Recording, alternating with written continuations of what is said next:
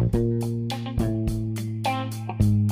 Bonjour les runners, bonjour les sportifs, bonjour au petit monde de la course à pied, c'est Seb et on se retrouve aujourd'hui pour un nouvel épisode du podcast À côté de mes pompes, épisode 178, dans lequel nous allons parler d'un sujet qui vous passionne, à savoir la nutrition. En effet, les différents épisodes consacrés à cette thématique ont été la source de nombreuses questions, de nombreux retours et en termes d'audience, ce sont des épisodes qui ont généralement bien fonctionné, qui ont été parmi les plus écoutés. Et j'entamerai cet épisode par une question, celle posée à mon invité du jour. Comment mettre du bon sens dans notre assiette? Plus généralement, que faut-il manger en 2023 nos sociétés occidentales font face à une abondance alimentaire, nos frigos sont plus que remplis, mais nous peinons parfois à savoir quoi mettre dans notre assiette. Faut-il manger bio? Faut-il éliminer toute forme de gluten dans notre planning alimentaire. Est-ce bon ce régime cétogène? Quels seraient les avantages à pratiquer le jeûne intermittent? Voilà autant de questions posées à mon invité du jour en la personne d'Anthony Bertou, qui est diététicien nutritionniste et qui, depuis sa jeunesse, après une expérience de sportif de haut niveau en triathlon, se passionne pour la nutrition sportive. Dans cet épisode avec Anthony, après avoir évoqué de nombreux sujets, de nombreuses questions autour de l'alimentation, nous poserons les clés d'une alimentation en pleine conscience. Comment aujourd'hui, dans notre société, nous pouvons nous détacher de cette nourriture industrielle? Nous observerons en quoi notre organisme, au fil des années, du moins de ces dernières décennies, a été complètement déséquilibré voyant l'apparition de certains symptômes tels que le stress, un système immunitaire affaibli ou encore des pathologies jusque-là méconnues. Ce que prône Anthony aujourd'hui à travers ses propos, ses recherches et ses ouvrages, eh bien, nous envoie bien loin des régimes et des modes alimentaires il vous propose de retrouver du goût, de manger en tant qu'être humain avec beaucoup plus de simplicité et de plaisir. Soyez donc attentifs à votre santé, à votre bien-être, mais également à la planète. C'est le souhait formulé par Anthony à travers son discours. Alors il est temps pour moi de vous laisser en compagnie d'Anthony Bertou. Comment mettre du bon sens dans votre assiette? C'est le nouvel épisode du podcast à côté de mes pompes. Bonne écoute à vous. Bonjour Anthony, merci d'être l'invité du podcast à côté de mes pompes aujourd'hui. Je te souhaite la bienvenue sur euh, donc cet épisode consacré à la nutrition et on va tenter de mettre du bon sens dans notre assiette. Je te laisse te présenter tout d'abord. Euh, salut Sébastien, merci de, me donner la, parole. On a une heure, je crois, à peu près ensemble. Euh, donc Anthony Bertou, moi je suis euh, nutritionniste. Euh, j'ai connu la nutrition historiquement en tant qu'athlète, puisque j'ai fait partie de l'équipe de France junior de, de triathlon. Et c'est comme ça que j'ai décidé d'en faire mes, mes, études et, et, mon métier. Donc j'ai suivi beaucoup d'équipes de France, d'équipes olympiques, avec plutôt un tropisme dans l'endurance parce que c'était ma, ma, discipline de départ. Donc tout ce qui est triathlon et, et ultra. Euh, quoi te dire aussi rapidement euh, On en reparlera certainement, mais au-delà du sport, j'ai, je dirais, euh, une affinité importante pour la notion de d'approche écologique de, de l'alimentation et de la nutrition. Et ça, je l'ai fortement développé quand j'ai enseigné à, à l'EPFL, donc à l'école polytechnique de Lausanne, sur ce qu'on appelle les enjeux mondiaux de l'alimentation, les projections 2050. Et finalement, bah, comment on peut réussir à, intégrer différentes contraintes, que ce soit liées à la santé euh, humaine, liées au euh, réchauffement climatique, à la perte de biodiversité, aux enjeux géopolitiques, sanitaires. Euh, c'est vrai que quand on est dans un, cursus thérapeutique, on a avant tout une approche liée à, la santé de l'individu et on essaie de définir la nutrition la plus adaptée dans ce sens, mais sans pour autant avoir forcément les conséquences à moyen et à long terme et collective en fait de, de tel ou tel modèle alimentaire. Donc ça c'est un point que j'ai que j'ai beaucoup développé au point que ça en devienne mon cœur d'activité euh, aujourd'hui. Et euh, je suis revenu en France il y a, il y a quelques temps suite à, à quelques pépins de, de santé. Donc euh, aujourd'hui, je continue l'enseignement pour les professionnels de santé, professionnels du sport aussi un petit peu, et, et en université. Donc voilà pour pour être assez succinct. Mmh. Comment tu as découvert cette passion, cette affinité pour la partie nutrition? Tu l'as dit quand tu étais donc triathlète en équipe de France. Qu'est-ce qui te manquait? Qu'est-ce qui t'a donné envie d'aller plus loin dans ces recherches et d'en faire aujourd'hui ton, ton métier?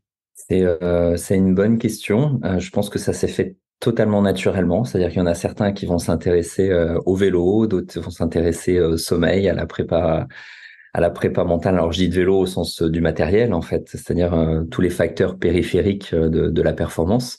Et, euh, et j'ai un copain qui dit souvent que je suis tombé dedans euh, quand j'étais petit, comme euh, comme Obélix entre guillemets, et, sans comparaison avec euh, avec mon poids tel qu'il est, plutôt plutôt sur un morphotype très fin. C'était d'origine bretonne peut-être ça, le côté Obélix, village gaulois. C'est ça exactement. mais attention, si tu commences à parler de Bretagne, il faudra être prudent sur ce que tu dis. non non, je plaisante. donc euh, ça s'est fait vraiment fait naturellement et, c'est vrai qu'à l'époque, euh, donc on est euh, fin des années 80, début des années 90, euh, c'est des la nutrition est encore au balbutiement en fait par rapport à ce qu'on connaît aujourd'hui. On avait une approche qui était très orientée sur la diététique, sur la, la partie macronutriments. Et à part conseiller des pâtes, des pâtes et encore des pâtes, on était dans des approches là qui qui allaient guère guère plus en profondeur. Alors je caricature hein, bien sûr parce qu'il y avait déjà beaucoup de choses intéressantes, mais c'est vrai qu'il y a eu un, il y a eu un, vrai bouleversement des connaissances, des approches depuis euh, depuis quelques temps. Moi, ça fait euh, du coup 30 ans que je m'intéresse à la nutrition, et donc j'ai vu comme ça passer quelques courants. Alors au départ plus sur une affinité personnelle, après euh, à travers mon métier depuis bah, depuis plus de 20 ans aujourd'hui. Donc ça, c'est vrai que ça a été un peu le, fil rouge de de ma vie du haut de mes 43 ans aujourd'hui. Mm. Tu le disais, hein, il y a une multitude de, de courants, une multitude de façons de s'alimenter, du véganisme au régime cétogène. On retrouve les flexitariens, des personnes qui ne consomment plus de gluten. Comment on peut s'y retrouver en tant que consommateur, en tant que sportif, dans euh, cette multitude de, courants alimentaires? Eh ben, c'est le sujet de fond. C'est-à-dire que tu, tu parles de, du sportif ou amateur ou entre guillemets du grand public euh, qui peut avoir du mal à s'y retrouver. Au final, c'est même la même chose pour euh, les professionnels de santé, que ce soit dans le milieu médical ou, paramédical, parce que il y a malheureusement, alors malheureusement, je sais même pas si c'est le terme, en tout cas, de facto, on, est aujourd'hui euh, face à beaucoup de croyances, voire voire à du dogmatisme parfois, qui fait que bah, sous sous réserve en fait que ce soit euh, bien présenté, bien étayé, alors pas forcément avec une vraie profondeur scientifique, mais de, telle façon que ça, ça puisse paraître sérieux. Et ben finalement on va vite s'orienter dans, dans ce modèle-là parce que souvent on y associe des promesses et, euh, et plus on aura des promesses euh, dithyrambiques et, et, parfois exceptionnelles et, plus on a envie d'y croire. Et c'est comme ça qu'on voit émerger en fait des modèles ou des régimes euh, qui euh, effectivement sont pas forcément très fondés. Donc ça, c'est le premier aspect. Et puis le deuxième est plus en lien avec ce que je disais à l'instant, à savoir que on a eu quand même un, une, vraie révolution dans les connaissances et je pense qu'on en est qu'au début, ce qui fait que on, on, peut appréhender avec plus de précision aussi certaines nuances, certains modèles, sans pour autant que ce soit quelque chose de peu fondé ou euh, d'inadapté. Euh, quand tu parlais de cétogène, de, modèles, euh, on peut parler, on parlera peut-être du jeûne ou du jeûne intermittent, des modèles low carb, effectivement de manger avec ou sans gluten, avec ou sans caséine laitière ou produits laitiers. On, on, comprend quand même beaucoup mieux en fait l'impact potentiel d'un aliment ou d'une catégorie d'aliments euh, sur la santé et, en fonction de l'indication, en fonction du, facteur de motivation, on peut y associer des modèles alimentaires qui seront très spécifiques. Euh, la difficulté dans tout ça, c'est comment on garde son discernement, comment on parvient à, effectivement à garder un petit peu de recul et, euh, et, à se dire que tel ou tel modèle alimentaire peut être adapté pour une situation spécifique sans pour autant que ce soit un modèle universel qui sera adapté à tout le monde. Et c'est là où la difficulté euh, se présente davantage parce que c'est aussi un sujet, en tout cas une, un domaine qui est beaucoup médiatisé, beaucoup vulgarisé sur les réseaux, dans la presse, etc. Euh, donc à juste titre, parce que ça permet bah, de de, de, développer l'information. Maintenant, c'est quelle est la, la profondeur et, la pertinence de cette information. et là, là, effectivement, il y a, y a tout un travail à faire et sans prétention, aujourd'hui, moi, c'est la, c'est la quasi-totalité de mon, de mon temps qui est consacré à ça. C'est-à-dire que à travers l'enseignement et notamment pour les professionnels, euh, je suis en permanence en, en actualisation euh, de mes propres croyances et, on en parlait un petit peu en off tout à l'heure. J'ai euh, publié là deux, livres récemment et dont le, dernier qui m'a demandé à peu près dix ans de, recherche et, d'écriture, justement où j'ai cherché à mettre à plat tous ces sujets. C'est-à-dire que euh, je, même encore une fois, même mes croyances, j'ai voulu les mettre de côté et euh, je me suis euh, posé la question le plus objectivement possible euh, de l'état de l'art, c'est-à-dire qu'est-ce que dit la littérature scientifique sur ce sujet. Euh, et, parfois, il y a, beaucoup plus de, données intéressantes qu'on pourrait le penser, parce qu'on se dit souvent la science, bah, finalement, va être très très restreint, très très alors très structuré dans l'approche bien sûr, mais euh, finalement, bah, si on parle du gluten, par exemple, il y a beaucoup de nuances, y compris dans cette littérature, et tout ça, c'est très intéressant. Donc, j'ai essayé de, bah, de développer ça dans un premier temps pour après le, le formaliser et, euh, et de l'intégrer dans une réflexion la, la, plus holistique possible, la plus systémique, parce que pour moi, c'est le plus important aujourd'hui. C'est-à-dire que on, on a notamment trois grands domaines, euh, à mon sens, dans, dans, ce qui va toucher à l'alimentation. C'est bien sûr l'approche nutritionnelle, euh, et ça c'est mon métier de, de, base. Le deuxième aspect, c'est l'approche écologique, dont j'ai parlé tout à l'heure.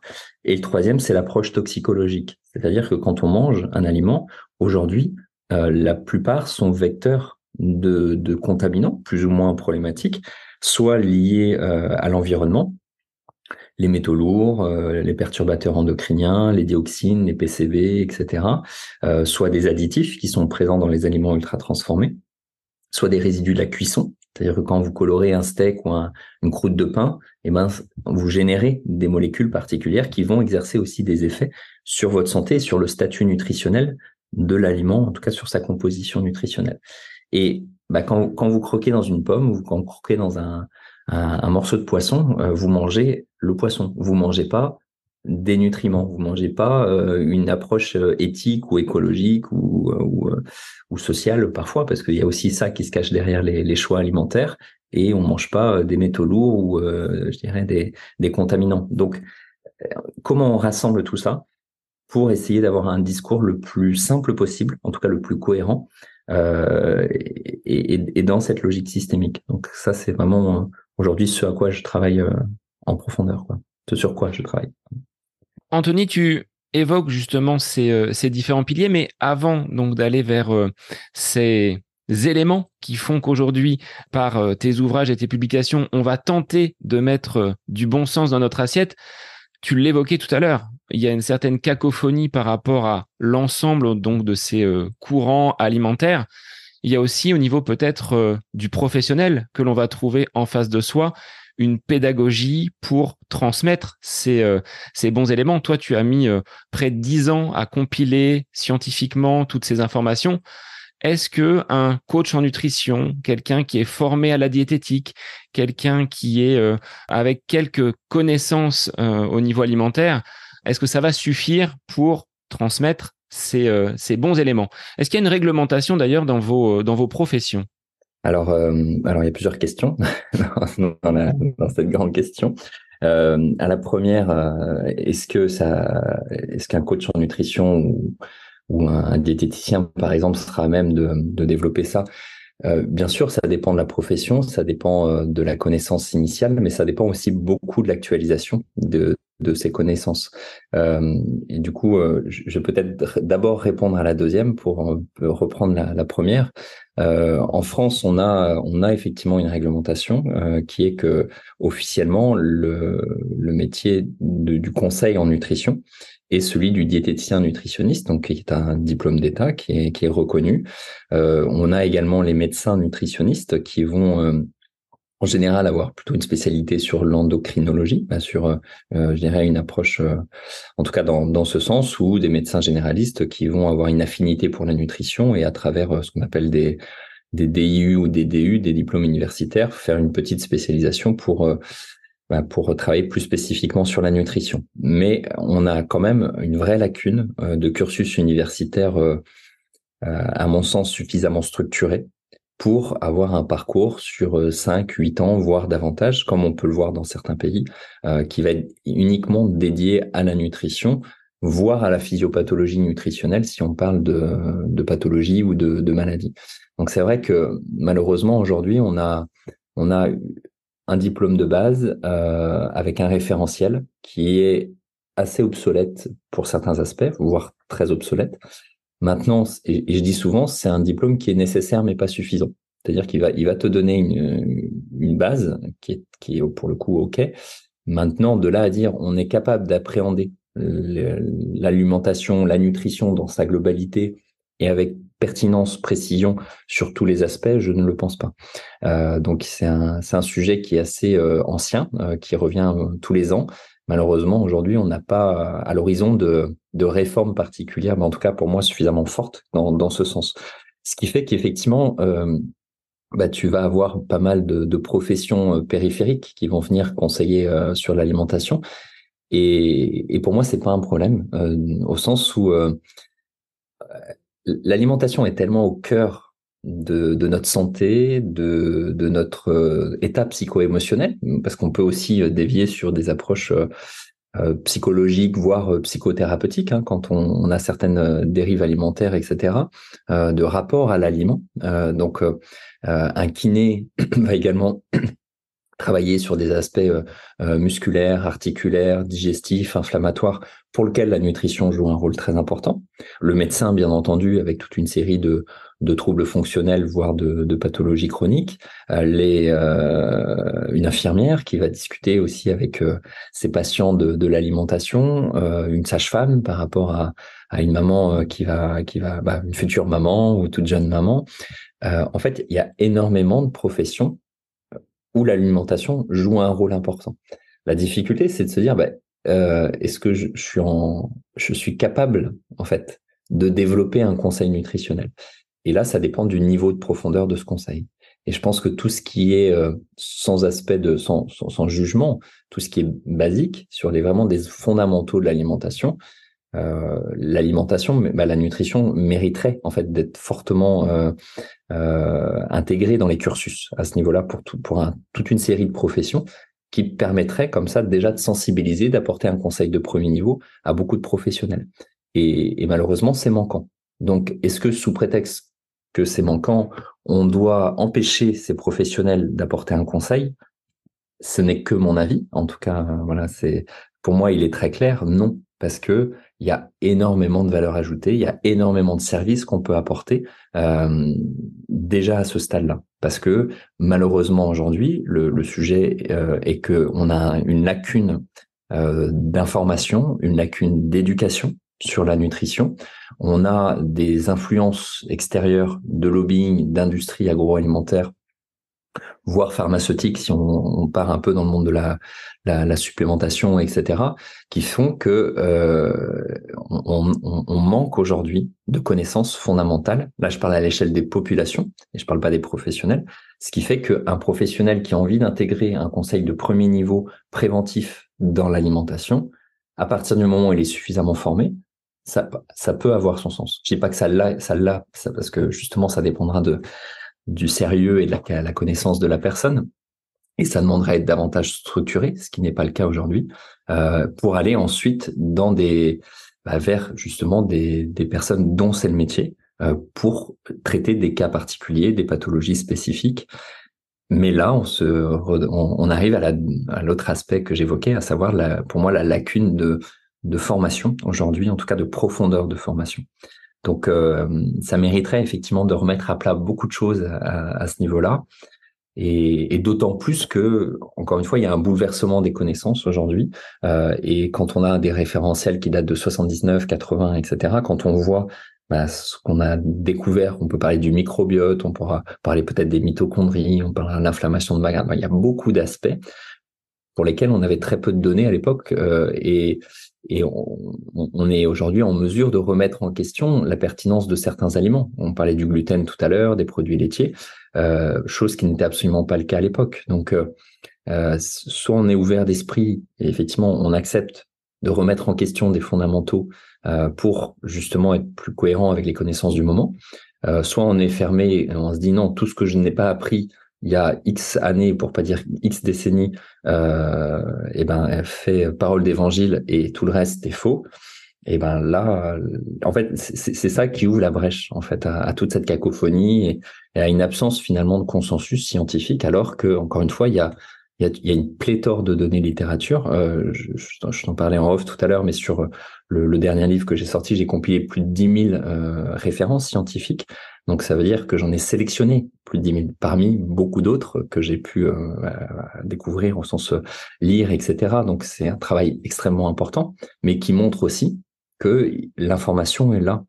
Et donc euh, la difficulté, bah, c'est de la rendre accessible à, à, la plupart. Et, et, pour ce qui est du professionnel, un, un professionnel qui est en cabinet aujourd'hui, euh, son rôle va être de prendre en charge le patient, de s'actualiser dans ses connaissances, bien entendu, mais pas forcément de, passer des heures dans la littérature euh, ou dans les publications, parce que c'est un autre métier quelque part, ou alors il le fait par une affinité personnelle. Mais euh, ce qui est important, c'est justement de mettre en place une structure et un système qui permet d'avoir du lien entre ce professionnel en cabinet et ses connaissances fondamentales. Et c'est ce que j'essaye de faire aujourd'hui à travers mon organisme de formation, parce que alors soit en université sur des formations initiales, soit en formation continue, parce que justement, bah, ces professionnels ont besoin de, de développer leur, leur, leur pratique tout simplement. Et, euh, et, je trouve ça passionnant parce qu'il y a encore une fois, c'est un, un, grand, grand, grand sujet, mais euh, dont on connaît encore que très, très peu de choses, quoi. Donc, euh, et tu vois, on le perçoit dans les épisodes du podcast, quand ils touchent à la nutrition, ce sont des épisodes qui apparaissent bien souvent dans des top épisodes. On a enregistré avec Fabrice Kuhn un épisode sur euh, la nutrition, sur ma consommation l'été dernier un petit peu excessive de sucre. Et c'est des épisodes qui sont très écoutés. Donc on sent que les, auditeurs et les sportifs, les personnes qui, nous écoutent, sont intéressés, sont sensibilisés à ces, euh, ces préoccupations-là. Je pense qu'on n'a jamais autant été abondé donc de produits dans nos, dans nos frigos. On peine parfois quand même à savoir euh, ce que l'on va mettre dans notre assiette. Alors Anthony, la question, puisque c'est euh, en lien avec le, le titre de ton ouvrage, comment on va pouvoir mettre du bon sens dans notre assiette Ça passe par quoi? Tu l'as dit, hein, il y a trois piliers, la nutrition, cette approche ensuite euh, écologique et l'évolution de, l'être humain également. Oui, et ben je vais commencer par la dernière, c'est-à-dire euh, effectivement d'où on vient. Euh, alors il ne s'agit pas de se dire qu'on doit manger paléo comme on entend assez vulgairement est absolument à l'identique de nos ancêtres, parce qu'en fait, quand on regarde ces modèles-là, euh, en fonction des latitudes en particulier, euh, on a des modèles alimentaires qui peuvent être extrêmement différents.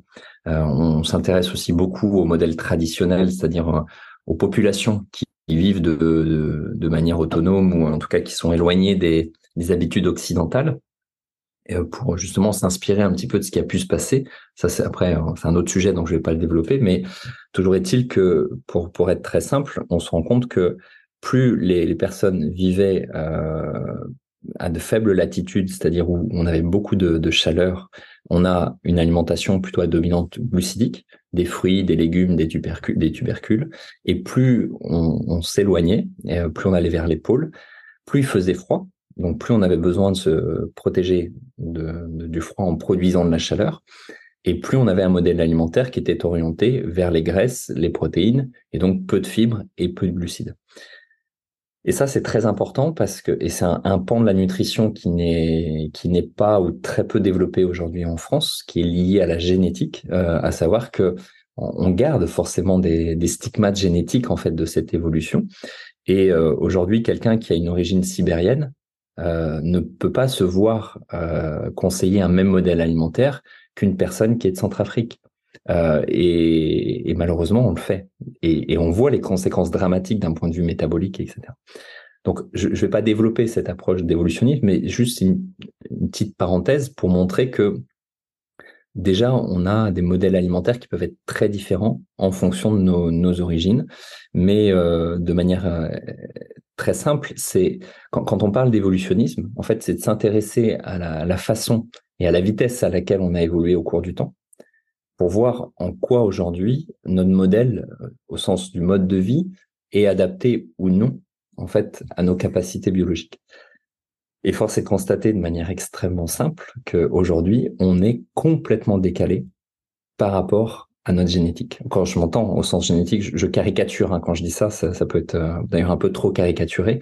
Mais euh, derrière cette simplification, en fait, je pense à la sédentarité, je pense au stress chronique, à l'exposition aux contaminants, à l'alimentation, effectivement, qui est devenue ultra transformée, qui fait sécréter beaucoup trop d'insuline, etc. Bon, tout ça, on pourra peut-être y revenir, mais euh, ce qui est certain, c'est qu'on a une capacité extraordinaire d'adaptation et d'évolution. Et si on parle du sport, hein, on parle du, justement de la, sollicitation par l'effort musculaire qui va créer nos adaptations. On parle aussi de principe d'Hormèse qui traduit très bien ce mécanisme d'un point de vue cellulaire. Euh, simplement, ça doit être fait de manière cohérente avec nos capacités. C'est-à-dire qu'un stress peut être très positif, peut être adaptatif, y compris à l'échelle des, des, bah, populations, bah, des, des, espèces, en tout cas de l'évolutionnisme, mais à condition euh, effectivement que l'organisme, la, biologie, le vivant soit en mesure de supporter ce stress-là. Et en l'espace de quelques décennies, on va dire si on prend large d'à peu près un siècle, on a été extrêmement vite dans les changements de mode de vie. Euh, on est complètement désynchronisé avec notre rythme circadien, au sens où on manque d'exposition à la lumière naturelle euh, la journée, parce qu'on est enfermé dans des boîtes tout le temps. On est dans des voitures, on est dans des, euh, maisons, on est dans des bureaux, etc. On n'est plus du tout à la lumière extérieure. Or, on a des photorécepteurs, notamment sur la mitochondrie, bah sur, en fait, on est extrêmement sensible aux variations de longueur d'onde de la lumière. Et aujourd'hui, on l'a plus suffisamment dans la journée. Euh, quand on parle par exemple de déficit en vitamine D, euh, ce déficit, il est simplement lié au fait qu'on n'est plus assez dehors. C'est pas lié à l'alimentation. Et, donc là, c'est que du bon sens, mais pareil, on pourrait en développer euh, pas mal d'aspects si, on avait beaucoup de temps. Mais à l'inverse, le soir, on est exposé à beaucoup trop de longueur d'onde de lumière bleue qui nous désynchronise justement sur ce rythme circadien. Donc en fait, il n'y a pas que l'alimentation, c'est tout le mode de vie globalement qui nous amène à favoriser l'expression et, euh, et l'émergence en fait hein, de, de, pathologies dites de civilisation. Quand on parle de diabète, de maladies auto-immunes, de maladies neurodégénératives, etc., mais qui finalement sont extrêmement cohérentes par rapport à, justement cette désadaptation qu'on crée. Euh, donc, quand on parle d'évolutionnisme, c'est juste se dire bah, comment on peut intégrer ces éléments-là, non pas pour vivre comme nos ancêtres, mais simplement pour essayer d'extraire voilà ce qui est positif de ça pour l'adapter dans un mode de vie tel que celui qu'on a aujourd'hui en matière de prévention de santé, voire d'accompagnement de, pathologie.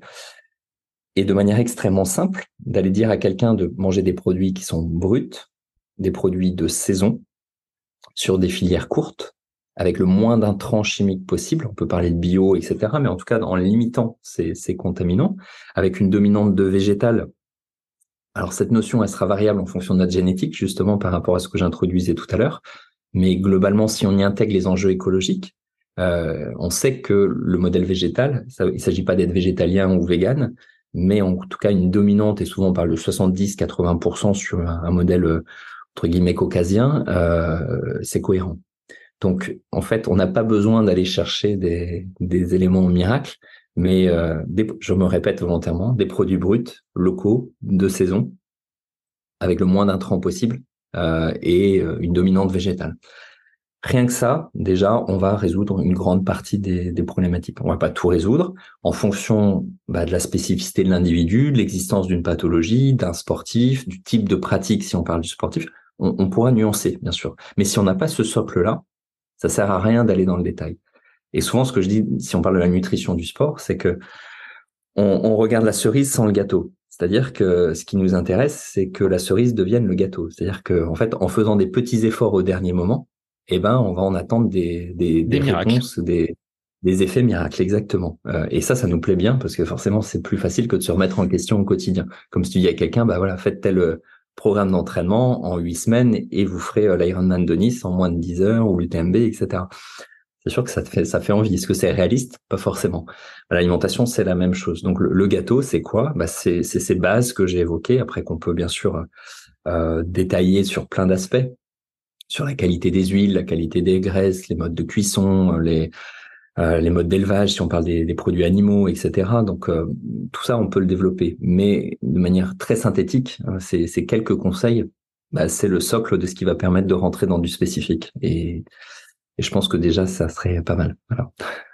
C'est ce que tu qualifiais d'homo modernus, c'est-à-dire que notre mode de vie actuel, tu le disais, hein, c'est SUV, maison et le téléphone pour commander un plat, euh, un plat tout prêt. caricature. Exactement. Ouais, ouais, mais tu, bah, tu, tu caricatures pas, en fait, tu, tu traduis exactement le. En fait, c'est bah, l'introduction du, du, livre sur le du bon sens dans l'assiette, où euh, pour moi, c'est effectivement là, de manière caricaturale, euh, un peu le la photo de, de l'homme de vie moderne, de l'homme euh, dans sa vie moderne, on va dire, d'homo modernus, et effectivement, étant entendu que j'utilise cette expression, alors on, précise bien que Homo modernus n'existe pas en tant que tel, euh, de manière un peu provocatrice, pour amener vers Homo consciensus, qui est euh, effectivement la, bah, la prise de conscience de l'impact de l'alimentation sur notre santé en tant que telle, sur les enjeux écologiques auxquels on est confronté, et dans le respect de notre évolution en tant qu'espèce humaine d'Homo sapiens, euh, que nous sommes, pour pas rentrer dans dans ce qu'on appelle aujourd'hui l'anthropocène, c'est-à-dire euh, la, fin de l'ère de l'homme par l'homme, parce que euh, de manière très claire, c'est ce vers quoi on, tend, euh, autant dans l'approche de santé que dans l'approche d'écologie. Et, euh, malheureusement, on est aujourd'hui un peu dans une politique de l'autruche, même si aujourd'hui ça, change beaucoup euh, par rapport aux, bah, aspects médiatiques et, en tout ce qu'on constate, euh, que ce soit sur les inondations, les sécheresses, etc., les, atteintes de, biodiversité depuis quelques années. Mais euh, il y a quand même malgré tout encore un fort décalage entre euh, l'existence de ces problématiques et les systèmes euh, politiques, les systèmes décisionnels qu'on met en place pour essayer de les limiter au maximum. Juste pour petite information à ce niveau-là, on a défini neuf limites euh, de biocapacité, neuf limites planétaires dont le réchauffement climatique, mais pas que, parce qu'on parle beaucoup du réchauffement climatique, mais la perte de biodiversité est, est au moins aussi urgente, voire plus urgente que le réchauffement climatique. On a ce qu'on appelle l'eutrophisation des sols, c'est-à-dire l'acidification. On a pas mal d'aspects à ce niveau-là. Donc, ça veut dire que aujourd'hui, déjà, on a dépassé six de ces neuf limites. Et dans les six, trois ont été dépassés en l'espace de quelques années. Donc, on a un système qui s'accélère de manière importante, qu'on modélise plus ou moins bien, très bien pour certains aspects, pas du tout pour d'autres. On voit par exemple en Europe sur le réchauffement climatique, on n'avait pas modélisé ce qui s'est passé là sur, sur l'année dernière, par exemple. Donc, euh, ça veut dire qu'en face, on aurait euh, plus que besoin bah, de mettre en place en fait des, des, des, décisions, des modifications de mode de vie euh, pour euh, pour tenter de, de, réguler au mieux ce phénomène-là. De l'arrêter, non, on ne pourra pas, mais en tout cas de faire en sorte qu'il soit le, le, moins insupportable possible et, euh, et, et, sans philosopher autour de ça, de, manière extrêmement simple. Là aussi, c'est un peu comme l'histoire des produits bruts et, et locaux pour l'alimentation. Euh, on, on, part du principe que euh, on, en fait notre société est fondée sur un, un système de croissance infinie dans un schéma qui lui est fini, c'est un système planétaire qui par définition est limité. Donc c'est un système qui ne peut pas tenir. Et donc tant qu'on n'accepte pas de reconnaître qu'on doit revoir ce modèle-là par rapport à des limites qui sont bien finies, eh ben à un moment donné on, va face à une impasse. C'est exactement ce qui est en train de se passer. Et, et c'est un peu l'objet des livres également, c'est de montrer le, le parallélisme entre l'évolution de notre santé et l'évolution des enjeux écologiques. Et ce qui est extrêmement intéressant et positif, parce que ça peut vite être déprimant quand on commence à parler de, ça, et, on connaît tous cette notion d'éco-anxiété, qui fait partie des critères du GIEC aujourd'hui d'ailleurs. Hein. C'est-à-dire l'éco-anxiété est reconnue comme un, vrai problème à, part entière. Et ce qui est très positif et rassurant, c'est que les solutions, non seulement on les connaît, mais elles sont communes. Je parle de l'alimentation à ce niveau-là. Et ce que je disais de manière extrêmement simple tout à l'heure, ça fait partie des solutions. Donc, euh, c'est ça qui, à mon sens, euh, aujourd'hui pour moi, est, vraiment important à, communiquer parce que euh, on est obligé de, réfléchir selon ces systèmes-là. Et quand je dis ces systèmes, cette approche systémique. Et malheureusement, les recommandations de santé publique aujourd'hui ne le font pas. C'est-à-dire qu'on a des recommandations nutritionnelles avec des experts dans ce sens. On a des recommandations écologiques euh, qu'on pourrait discuter largement. On a des recommandations sur l'approche toxicologique, mais on n'a pas une recommandation transverse qui prend en compte tous ces éléments. On en a à l'échelle internationale.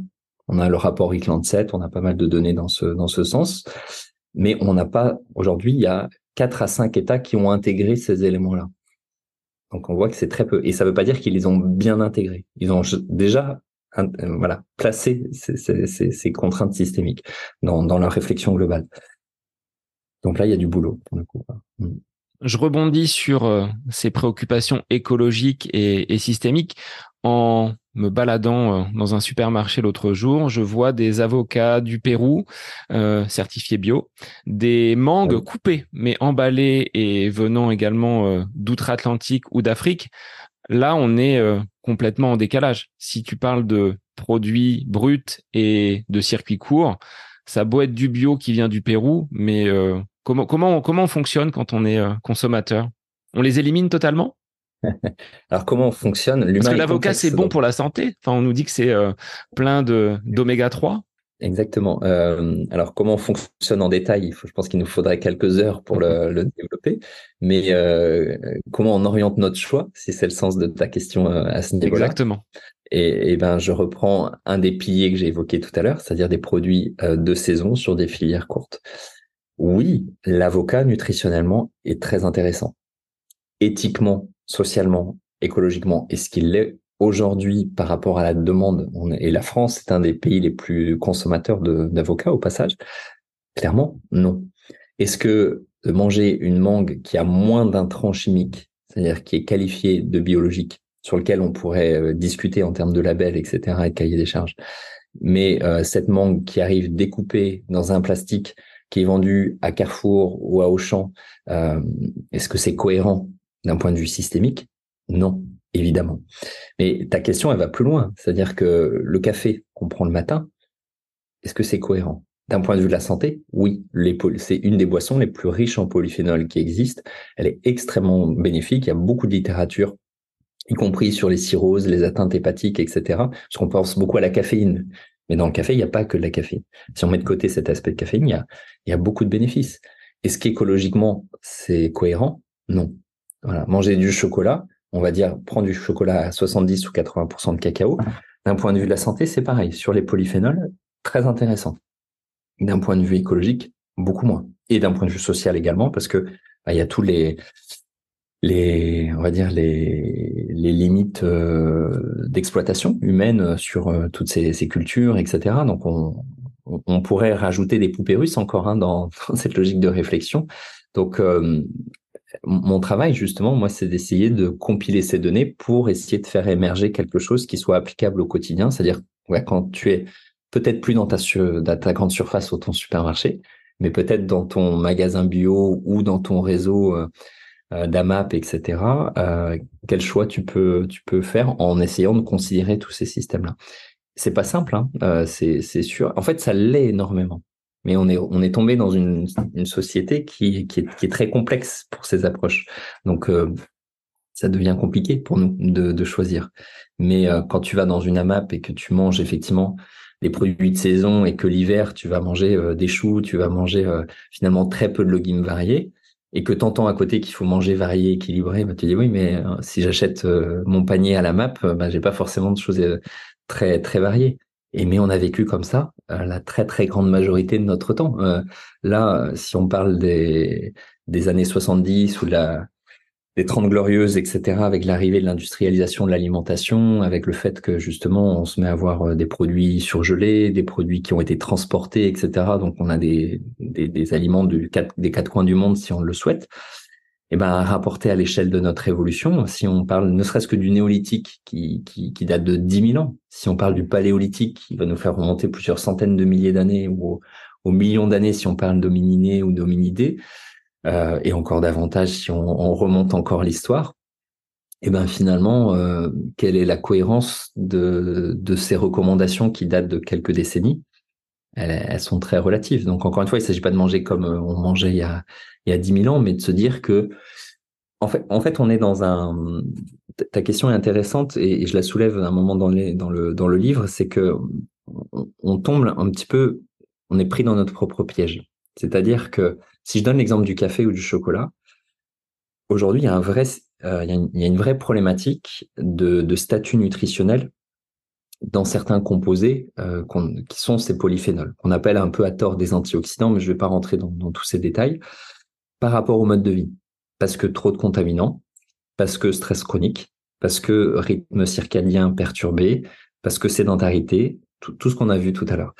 Donc, cet ensemble d'éléments font qu'aujourd'hui, on crée un stress oxydatif au niveau cellulaire qui est plus important. Donc, on augmente notre besoin. Dans des, des, des environnements de proximité qui ont moins de richesse à ce niveau-là. C'est-à-dire que les fruits, les légumes ont moins de polyphénol, par exemple quand c'est conventionnel versus euh, biologique. Les, sols se sont appauvris dans un certain nombre d'éléments. Donc effectivement, les fruits et les légumes qu'on consomme ont moins de qualité, moins de densité micronutritionnelle qu'on ne pouvait en avoir avant. Alors que nos besoins de l'autre côté ont, augmenté. Donc d'aller se dire, je vais aller prendre du curcuma, de la cannelle, euh, de, de l'avocat, du café, du chocolat, c'est très cohérent par rapport à notre besoin là. Mais parce qu'on a créé ce besoin. Donc en fait, quand on se remet encore en perspective à ce niveau-là et de se dire, avant, c'est pas qu'on avait moins de besoins en soi, c'est qu'on n'avait pas un mode de vie qui augmentait en fait les, stress cellulaires et qui nous amène à rendre quasi indispensable, je caricature, ces produits euh, exotiques sous prétexte qu'ils sont de forte densité nutritionnelle. Donc c'est là où en fait, c'est très important de revoir le système et de revenir à quelque chose de cohérent de manière globale et pas de manière isolée. Parce qu'en fait, on trouvera toujours des critiques au sens des aspects positifs, des aspects négatifs, un facteur si on, si on le garde isolé, on ne le met pas dans son système, en fait. Par rapport à tous ces éléments, Anthony, ça me permet de rebondir. On parlait tout à l'heure de vitamine D. Au niveau du chocolat, je pense au magnésium, avec l'avocat, aux oméga 3. On voit aujourd'hui de la supplémentation même en collagène avec euh, bon ces, euh, ces poudres qui, qui existent. Tu vas me donner ton avis sur euh, l'utilisation de ces produits, mais si je pointe le, collagène, auparavant, nos grands-mères réalisaient des préparations culinaires à base de, de, viande, de pot-au-feu. Il y avait les, les os à moelle qui traînaient dans les, dans les gamelles. Ça m'a jamais vraiment attiré, mais il y a du collagène. Enfin, c'est soupe au bouillon de poule, aux os de, de poulet. Aujourd'hui, on passe par ces poudres, alors qu'auparavant, la cuisine, on va dire, traditionnelle de nos grands-mères et arrière-grands-mères offrait peut-être l'ensemble de ces, euh, de ces propriétés nutritives. Tout à fait. Alors, euh, en fait, quand tu parles de collagène, on a notamment euh, ce qu'on appelle la glycine qui va être particulièrement importante et pour tout ce qui est lié au tissu conjonctif, et pas que, hein, mais entre autres ça. Et effectivement, quand tu as un os à moelle, quand tu as ta carcasse de poulet que tu vas utiliser pour faire un, bouillon, etc., bah, tu vas solubiliser en fait certaines protéines euh, qui sont collagéniques, donc qui, sont en fait sont très. Quand tu prends un, un, pied de porc par exemple, un pied de porc que tu as mangé, pour ceux qui en mangent, c'est très gélatineux parce que c'est ça le tissu conjonctif en fait. Donc c'est une protéine qui va se déliter davantage au cours de la cuisson. Donc plus tu le mets à mijoter au cours du temps et plus effectivement tu vas enrichir le milieu dans ces composés. Mais là aussi, on va pas remonter à nos grands-mères, on va remonter à notre évolution. Euh, il faut savoir que l'espèce humaine, euh, elle a une caractéristique, c'est que euh, elle est la plus performante dans la chasse à l'endurance. On est fait pour l'endurance. En fait, c'est comme ça qu'on épuisait nos proies et qu'on était capable de les, de les manger. Mais une des grandes hypothèses à ce niveau-là, c'est que dans, dans l'évolution, c'est qu'on a commencé par être des charognards. C'est-à-dire qu'on mangeait euh, les, bah, les restes tout simplement, et notamment au niveau euh, des épiphyses, etc. Bah, on, avait euh, un peu ce qui restait après que les autres soient, soient passés. Donc c'est vrai que quand, quand, on voit tous les modèles chasseurs-cueilleurs, globalement, on a une teneur dans certains peptides, certaines protéines qui sont beaucoup plus fortes, parce qu'aujourd'hui, le tissu conjonctif est considéré comme un peu le, la basse qualité les bas morceaux. Quand tu fais un veau maringot, un bœuf bourguignon, je parlais des pieds de porc, etc., tout ce côté gélatineux, bah, les gens vont préférer manger un steak haché. Steak haché qui, par définition, et d'ailleurs le critère de rapport entre les protéines totales et de collagène est un critère de qualité. Donc moins il y a de collagène et plus c'est estimé de qualité. C'est sûr que le, goût, la texture ne sera pas le même. Donc en fait, on a complètement mis de côté ces, ces composés qui amènent à se questionner sur le statut euh, global. Et, très clairement, notamment en glycine, aujourd'hui, on a un défaut d'apport. Donc, si alors le samoil, il faut savoir aussi que là, il y a eu cette histoire de prion, de vache folle, qui font que c'est vraiment sorti un peu de notre notre culture alimentaire. Mais ne serait-ce que le bouillon de poule, etc. Si vous aimez ça, c'est un très bon moyen pour pour l'enrichir. Mais parce que on on, est, euh, on est tombé dans une hypersélectivité en fait des, des sources protéiques euh, et, et, un peu comme pour beaucoup de choses, j'ai envie de dire, c'est-à-dire que quand on parle d'un gâteau, quand on parle de, bonbons ou autre, euh, de coca pour ceux qui boivent du coca, en fait, on est à la base dans un plaisir occasionnel. Et ce plaisir occasionnel est devenu la norme parce qu'il y en a partout, parce que c'est pas cher. Dans certains pays, on se retrouve avec du coca qui est moins cher que l'eau potable. on tombe quand même dans des dans des éléments qui sont assez euh, assez affligeants en fait tout simplement. Euh, donc on a tout à disposition. Vous avez, du Coca partout, dans n'importe quel distrib bah, des distributeurs partout et dans n'importe quel distributeur du Coca. Donc en fait tout est accessible à ce niveau-là et c'est rentré complètement dans la norme. Et aujourd'hui, aujourd'hui, on se retrouve avec des personnes qui n'aiment pas l'eau. C'est-à-dire dire, je, je, bois du Coca, mais j'aime pas l'eau. Donc, on a inversé. Donc là, pour l'histoire des protéines, de la même façon, on est tombé sur une, euh, une sélection de protéines de bonne qualité, notamment gustatives, qui font qu'on a écarté bah, d'autres composés qui peuvent être potentiellement intéressants pour notre santé. Et si on reprend l'approche écologique, on va se dire on va tuer un animal pour le manger, eh ben on va manger la peut-être pas la totalité des morceaux, mais beaucoup de morceaux. Et aujourd'hui, on a des niveaux de de pertes qui sont extrêmement importants. Allez, juste vous donner un ordre d'idée, à l'échelle mondiale, aujourd'hui, on gaspille 41 tonnes d'aliments par seconde dans le monde. Donc c'est à peu près 1,2 entre 1,2 et 1,7 milliards de tonnes euh, d'aliments gaspillés dans le monde. Au niveau des produits animaux, en fonction des types de produits animaux, on est entre 20 et 30% de gaspillage, ce qui est considérable. Donc, euh, rien sur cet aspect déjà. On voit qu'en en repensant le système, on pourrait limiter fortement cette notion de gaspillage. Si on diminuait de moitié le gaspillage euh, alimentaire à l'échelle des populations, on gagnerait 10 à 12% des émissions de gaz à effet de serre d'origine alimentaire, qui représentent à peu près un tiers des émissions globales. Donc c'est loin d'être euh, d'être insignifiant. Donc on voit qu'en fait derrière cette question de, j'ai rebondi, mais tout, encore une fois, c'est pour montrer que beaucoup de choses sont, sont liées. Sont liées oui. La vitamine la vitamine D, euh, j'en ai parlé tout à l'heure.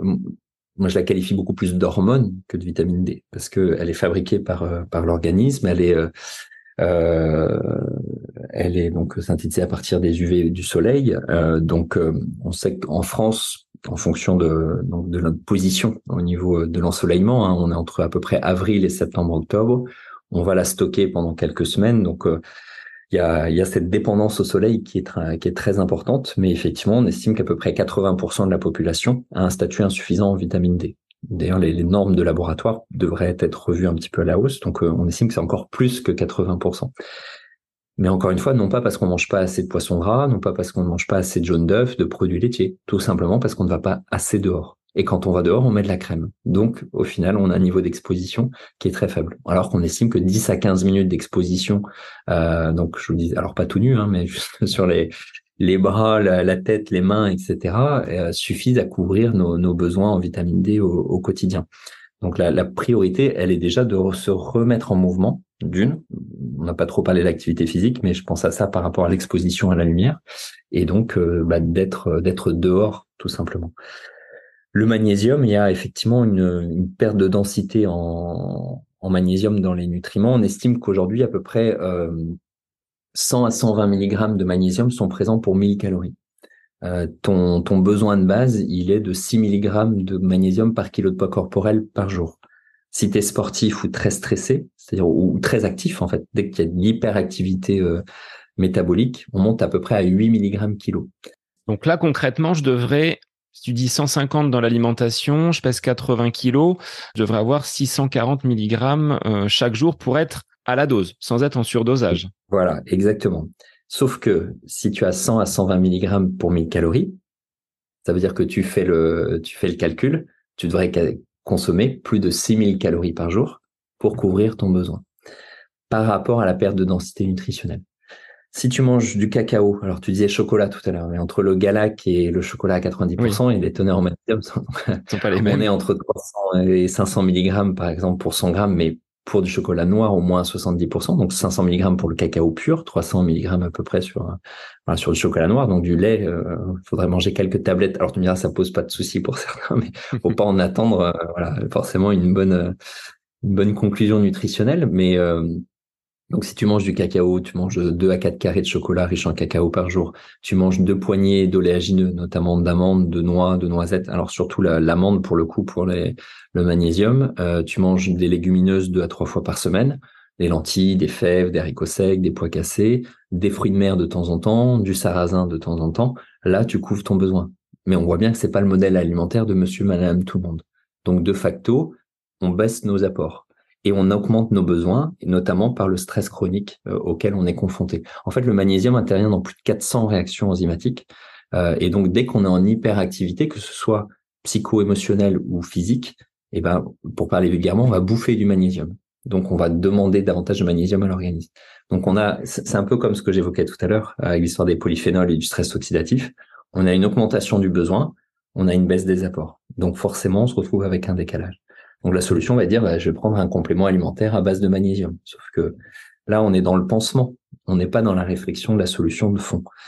Euh, tu parlais des oméga 3. Alors pour l'avocat, petite parenthèse, plus sur les oméga 9 que 3, mais peu importe. Euh, sur les oméga 3, c'est pareil. Euh, il y a J'essaie de la faire courte parce que je pourrais digresser, non pas digresser, mais voilà, je pourrais développer, développer ces, des, bah, qui demandent en fait beaucoup de beaucoup de développement pour être, à mon sens, bien compris. En tout cas, ça c'est moi mon, ma conviction. Pour faire simple, 98% de la population aujourd'hui française est déficitaire en oméga 3 à longue chaîne, notamment ce qu'on appelle le PA et le DHA. Ces oméga 3, on les trouve plutôt dans les produits marins ou animaux. Marins, c'est les poissons gras, sardines, maquereaux, anchois, saumon, le thon, l'espadon, le requin, la bonite, euh, etc.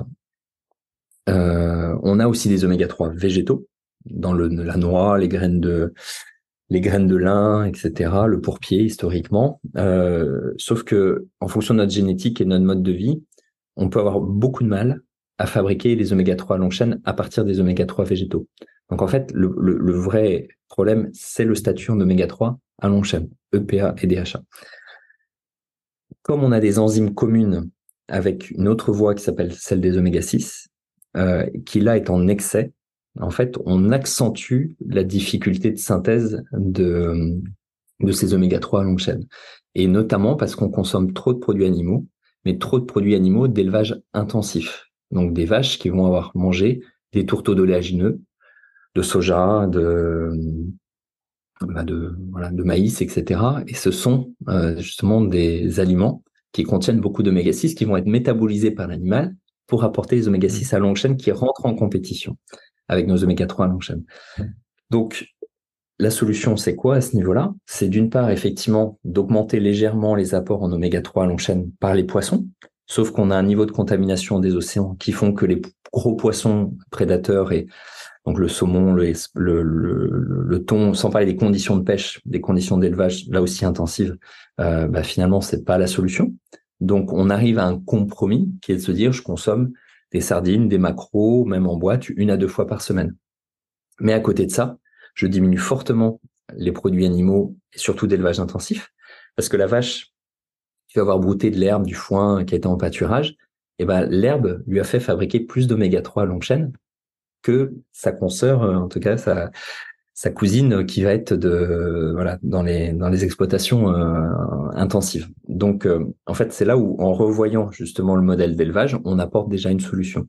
Un exemple qui est très intéressant, c'est la filière bleu blanc cœur qui donc a été fondée par Pierre euh, Pierre Veil et qui va enrichir en graines de lin notamment l'alimentation pour faire en sorte que les animaux métabolisent les oméga 3 végétaux en EPA et en DHA dont on manque. Et donc vous mangez un œuf par jour de cette filière là où vous donnez 10% de graines de lin à vos poules si vous avez vos propres poules, vous augmentez en oméga 3 à longue chaîne, donc précisément ceux dont vous avez besoin, là ça devient intéressant.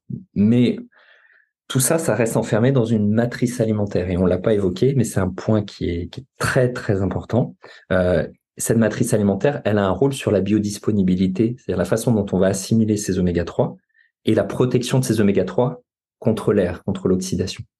Euh, donc, quand vous mangez un jaune d'œuf, bah, finalement, les protéines qui sont dans le jaune d'œuf protègent mieux les oméga 3 que vous avez de la filière bleu blanc Quand vous mangez des concentrés d'oméga 3 en capsule, c'est pour malheureusement beaucoup de laboratoires, beaucoup de compléments, des oméga 3 qui sont dits peroxydés, c'est-à-dire qui ont été oxydés et qui sont pires que bien. C'est-à-dire que c'est même plus une question de perte de capacité, de perte de propriété. C'est que non seulement on perd la propriété, mais on crée des composés qui sont délétères. Et donc, au final, certes, on a une quantité pharmacologique quasiment d'oméga 3 dans vos capsules, mais qui ne correspondent pas aux oméga 3 qu'on aura dans l'alimentation. Mais, principe de bonne conscience, bien, bah oui, mais j'ai ma capsule d'oméga 3, tout va bien et j'ai pas besoin, je m'affranchis en fait d'aller réformer mon alimentation.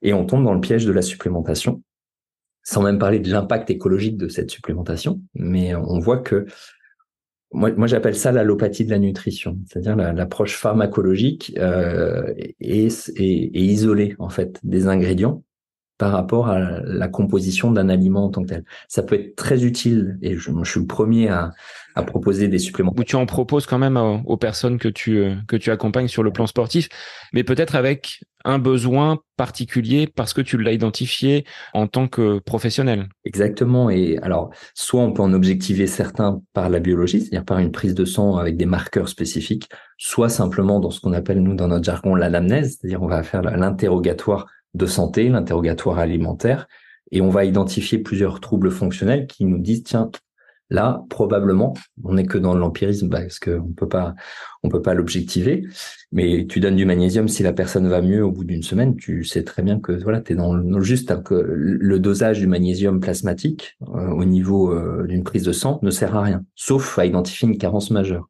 on a un autre marqueur qu'on appelle le magnésium érythrocytaire qui est pas forcément fiable dans toutes les situations. Donc parfois, l'analyse du professionnel a plus d'intérêt que le, marqueur biologique en tant que tel. L'idéal, c'est d'avoir les deux, de les confronter, mais euh, c'est pas le cas pour tout. Et, et c'est pas forcément un problème. Mais effectivement, la supplémentation, elle est là pour pallier un manque à un moment donné dans le cadre d'une réforme de fond. C'est la béquille qui nous permet voilà, d'avoir une approche euh, constructive à terme. Et c'est pas, c'est pas l'approche. Et malheureusement, euh, on est plutôt dans cette deuxième solution, quoi, hmm, pour beaucoup. On en a un petit peu parlé, mais on va venir sur euh, cette, cet aspect pour la dernière partie de notre, de notre épisode. Quand on est sportif, quelle serait ta, ta pyramide alimentaire, Anthony, pour performer, durer et être non pas un, sportif sédentaire, mais quelqu'un qui va être en mouvement et qui va bouger euh, de façon euh, de façon régulière sur euh, toute une journée, toute une semaine? Alors j'aurais du mal à te faire une réponse universelle parce que elle dépend de ta génétique et, et pour le sportif, on a un marqueur qui est très intéressant, qui est un très bon mouchard du métabolisme énergétique qu'on appelle les ApoE. Euh, je ne vais pas rentrer trop, trop détails. En France, on ne peut pas le faire. En fait, on le fait dans, la plupart des autres pays, mais euh, c'est un autre un autre sujet. Donc pour moi déjà cette notion là est importante. Après si tu es sprinter ou si tu es euh, Ironman ou euh, ultra trailer, on va pas non plus avoir les mêmes approches. Donc là on peut parler de cétogène, de de, de, de train low, de sleep low sur la périodisation nutritionnelle, etc. Mais on, on va rester dans, dans le pot commun des, des sportifs d'endurance, on va dire. Donc la base, c'est ce que je disais tout à l'heure, produits bruts de saison, d'origine locale, avec une dominante de végétaux. Dominante végétaux, ça veut dire quoi? Euh, Concrètement, c'est déjà d'être capable de consommer à peu près 800 grammes à 1 kg de fruits et légumes par jour. Aujourd'hui, si je donne ce conseil de manière brute, pour beaucoup de sportifs, ça sera pas possible parce que le système digestif, en fait, c'est désadapté de ça. Donc, ça sera beaucoup trop. Ça crée des, irritations, des ballonnements, des gaz, etc., des inconforts à l'effort. Donc, tout ça, ça mérite d'être euh, gradué, en fait, de, de, on va dire, de monter en apport progressif, etc., d'être individualisé. Mais je, je, mets de côté tous ces aspects, on va dire. Donc, euh, tout simplement, jamais un repas sans légumes basiquement. Et idéalement, jamais un repas sans deux, un cru et un cuit. Deux à trois fruits par jour. Euh, là aussi, je reviens pas sur le produit de saison, de bio, etc. Est-ce qu'il y a un ordre pour le pour les crus et cuits? Qu'est-ce qu'on privilégie en premier? Bah, la question, c'est combien d'heures tu as avec moi dans le podcast pour que je réponde. Bon, bah, tu reviendras, tu reviendras pour en parler alors. Moi, je veux bien, mais si tu me demandes un modèle type avec, euh, et là, c'est ce qu'on appelle la chronobiologie nutritionnelle et comment on intègre ça en fonction de notre, euh, justement, alors, notre rythme circadien, pas pour les fruits et légumes, mais pour d'autres aspects. Mais pour te répondre, le, très succinctement, si tu as une fragilité digestive, euh, on, va faire le cru plutôt en début de repas ou à distance. Ce qui fait qu'on arrive parfois au conseil de dire le fruit à distance du repas. Mais c'est pareil pour le concombre, sauf que le concombre, tu le manges rarement en dessert. Tu le manges soit en entrée, soit tu le manges pas. Donc la question se pose moins. Mais c'est une question de cru, c'est pas une question de fruit, contrairement à ce qu'on dit souvent. Euh, des huiles, donc au moins 3 à 4 cuillères à soupe d'huile vierge première pression à froid par jour, plutôt cru deux d'huile d'olive, deux d'huile de, de colza, par exemple. Colza qu'on garde au frigo, un à deux mois maximum, trois mois grand, grand maximum, mais pas plus parce qu'elles sont très fragiles. L'olive, on peut la cuire éventuellement un petit peu. Des petits poissons gras, une à deux par, euh, par semaine, bah, une à deux portions de 100, 120 grammes par jour. Euh, des, des œufs dont je parlais, un ou deux œufs à la coque, euh, mollet, c'est-à-dire le jaune liquide et le blanc dur, plutôt au petit déjeuner au moins deux à trois poignées d'oléagineux par jour, noix, noisettes, amandes, amandes plutôt européennes que californiennes. Euh, les protéines de qualité, donc euh, élevage extensif pour ceux qui mangent des produits animaux, ce que je disais tout à l'heure par rapport aux, produits fermiers, etc. Euh, la filière bleu blanc cœur pour les œufs et pour les autres produits est très intéressante aussi.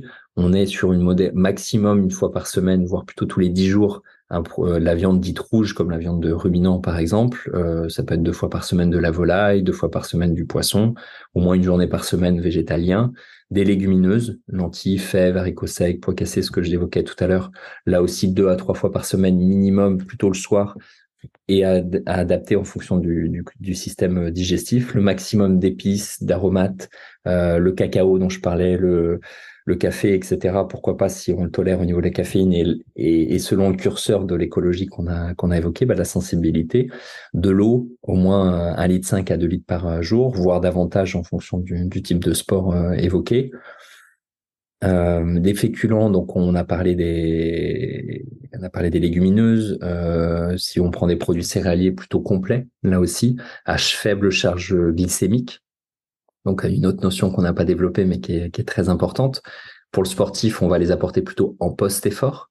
Donc euh, après le, au petit-déj, après l'entraînement à jeun, par exemple, le midi après une séance entre midi et deux, le soir dans tous les cas, qui est séance ou pas, euh, éventuellement une collation dans l'après-midi avec un fruit, une poignée d'oléagineux, un carré de chocolat. Le matin, on limite la sécrétion d'insuline, donc plutôt euh, œuf, euh, oléagineux, un fruit par exemple. Et puis on cale les produits céréaliers en fonction de la, séance, en fait, hein, ce que je disais sur la, chronologie. Euh, voilà, on est déjà pas mal là sur euh, sur les pour en deux trois minutes euh, essayer d'être d'être succinct.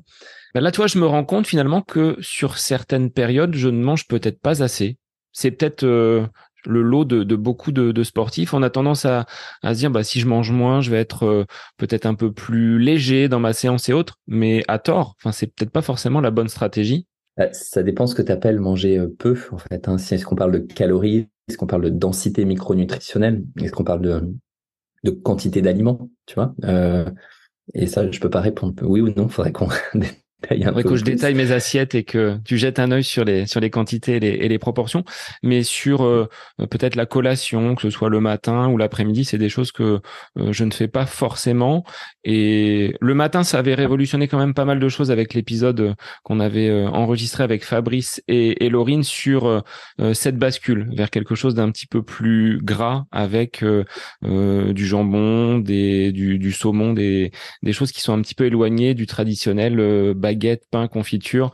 Donc ça déjà, je l'ai euh, je l'ai intégré avec euh, mais ça faudrait que tu reviennes pour un autre épisode euh, consacré à la glycémie. Mmh. ce, coup de pompe que j'avais comme mes élèves parfois vers vers 11 heures, je ne l'ai plus. Donc c'est c'est quand même un point de, de régler.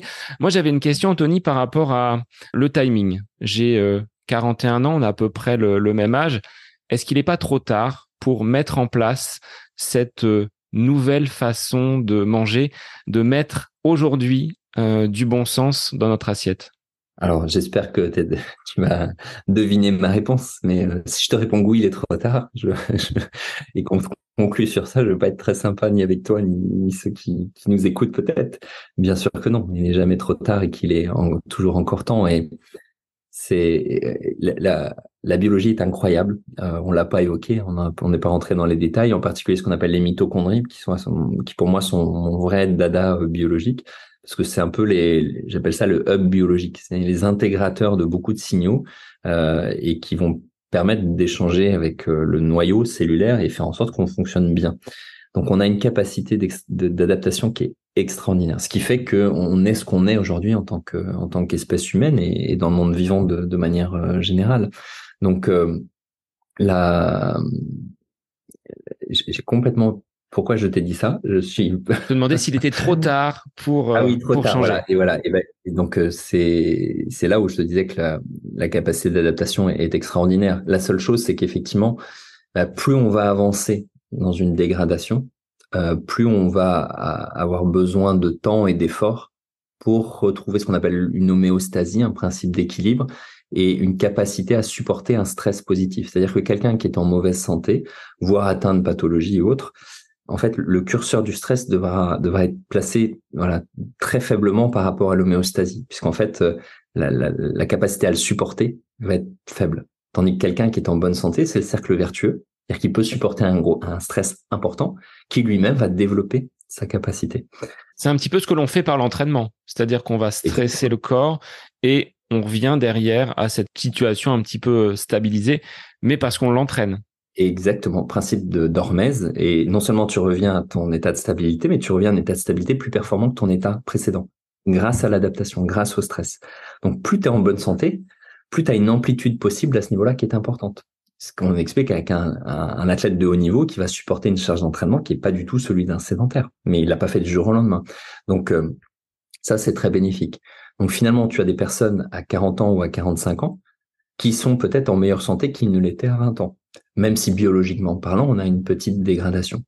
Et c'est pas parce que pendant 20 ou 30 ans on n'a pas eu une hygiène de vie euh, extraordinaire que c'est foutu d'avance et que de toute façon ça sert plus à rien.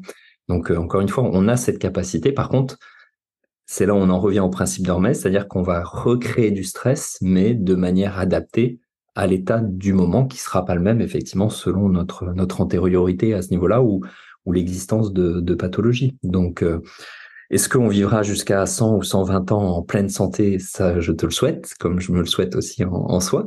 Mais euh, on ne sait pas, bien évidemment. En tout cas, on a ce qui est et, on n'a pas abordé la notion d'épigénétique, c'est-à-dire l'effet de l'environnement sur l'expression de nos gènes. Aujourd'hui, on, on, commence à comprendre beaucoup de choses grâce à ça. C'est-à-dire qu'on est quand même le premier acteur de notre état de santé et que grâce à nos choix euh, de mode de vie, que ce soit sur l'activité physique, la gestion des émotions, le sommeil, les niveaux d'exposition aux, contaminants et notre alimentation, on peut en fait prendre soin de notre capital biologique de manière extrêmement positive, même si on commence à 40 ans, euh, c'est pas c'est pas un problème du tout, bien au contraire. Mm. Alors il y aura plein d'autres sujets sur lesquels tu pourras intervenir sur le podcast. Anthony, pour le moment, si les auditeurs souhaitent poursuivre cet échange que nous avons eu ensemble aujourd'hui, bah, je les invite à consulter donc ce livre sorti donc aux éditions Actes Sud, du bon sens dans notre assiette. Et pour celles et ceux qui voudraient aller plus loin, bah, ce traité de la pleine santé par l'alimentation durable aux éditions Duno. On reprend des choses également sur euh, ce blog que tu as, santé et nutrition. C'est aussi euh, une autre porte d'entrée. Oui, tout à fait. Merci de, les préciser. C'est sympa. Euh, donc, il y a le blog, il y a. Alors, j'ai un, organisme de formation. Je fais beaucoup de formations pour les professionnels essentiellement ou le public très averti, mais euh, qu'on est en train de basculer en e-learning et qui sera disponible via le blog justement dans, dans quelques temps. Et puis après, les réseaux. Alors, moi, je suis pas très euh, féru des, des, réseaux sociaux, mais les classiques euh, Instagram, Facebook, etc. Alors mon compte Facebook est saturé malheureusement, mais sur Instagram il y a des possibilités. Donc je, donne quelques infos comme ça, mais c'est vrai que le, blog est le blog est clairement la meilleure euh, porte d'entrée euh, pour avoir quelques conseils complémentaires. Tout à fait. Alors Anthony, j'ai une traditionnelle dernière question pour mes invités quel serait pour toi un instant où tu es à côté de tes pompes, c'est-à-dire où tu lâches toute activité professionnelle, toute activité sportive Qu'est-ce que tu aimes faire euh, dans ton dans ton quotidien une fois que tu as éliminé toute euh, activité professionnelle ou sportive? D'accord. Alors, est-ce que tu mets la lecture dans l'activité professionnelle ou, pas? Si elle n'est pas dans ces 10 euh, 000 références que tu as pu choisir pour, pour ce livre. Oui, je valide. Ok. Bah, ouais, au-delà de la lecture, je dirais la méditation. Moi, je suis très très ancré sur sur ces aspects parce que justement, tu parles de que ce soit de professionnel, de sport, et, notamment quand on est sportif en fait, hein, et on vient si on va créer justement des bah, des, des, des, stress positifs, c'est bien aussi de laisser reposer un petit peu un petit peu tout ça. Donc pour moi, la, méditation est un point très important et, euh, et le rapport à la nature. En fait, on a, je crois que ne serait-ce que, alors, je triche un peu pour l'activité physique peut-être, mais euh, au sens de marcher, marcher à l'extérieur, c'est-à-dire à la lumière naturelle, euh, en forêt, etc. C'est euh, là aussi, on commence à comprendre certains aspects, euh, pas tout. Et en tout cas, je sais que moi, je suis très attaché à l'aspect nature et c'est un, c'est un point de ressourcement extrêmement important. Euh, voilà, si je réponds. Je sais pas si je réponds à ta question. Mais... Ben pour moi, c'est parfait, oui. Tu as, tu as parfaitement répondu. Je te remercie, Anthony, pour euh, cet échange qui en amènera d'autres parce qu'il y a tellement de sujets et tu as tellement envie de, de développer certains aspects que je reviendrai vers toi pour euh, certains aspects un petit peu plus pointus. Donc, merci d'avoir joué le jeu de, de l'interview du podcast à côté de mes pompes. Bah avec grand plaisir, c'est très sympa. Et puis effectivement, comme tu dis, si tu as envie d'aller un petit peu plus loin, euh, étant passionné du sujet euh, et sur un sujet qui est passionnant, et eh ben ça, ça pourra amener un pas mal d'échanges. On demandera aux auditeurs, mais ils auront beaucoup de questions de toute façon à te, à te poser. Ok, et eh ben on verra, on verra ça pour la suite Merci. Et pour les auditeurs, eh bien je vous dis à la semaine prochaine pour un nouvel épisode du podcast À côté de mes pompes. Bonne semaine à vous.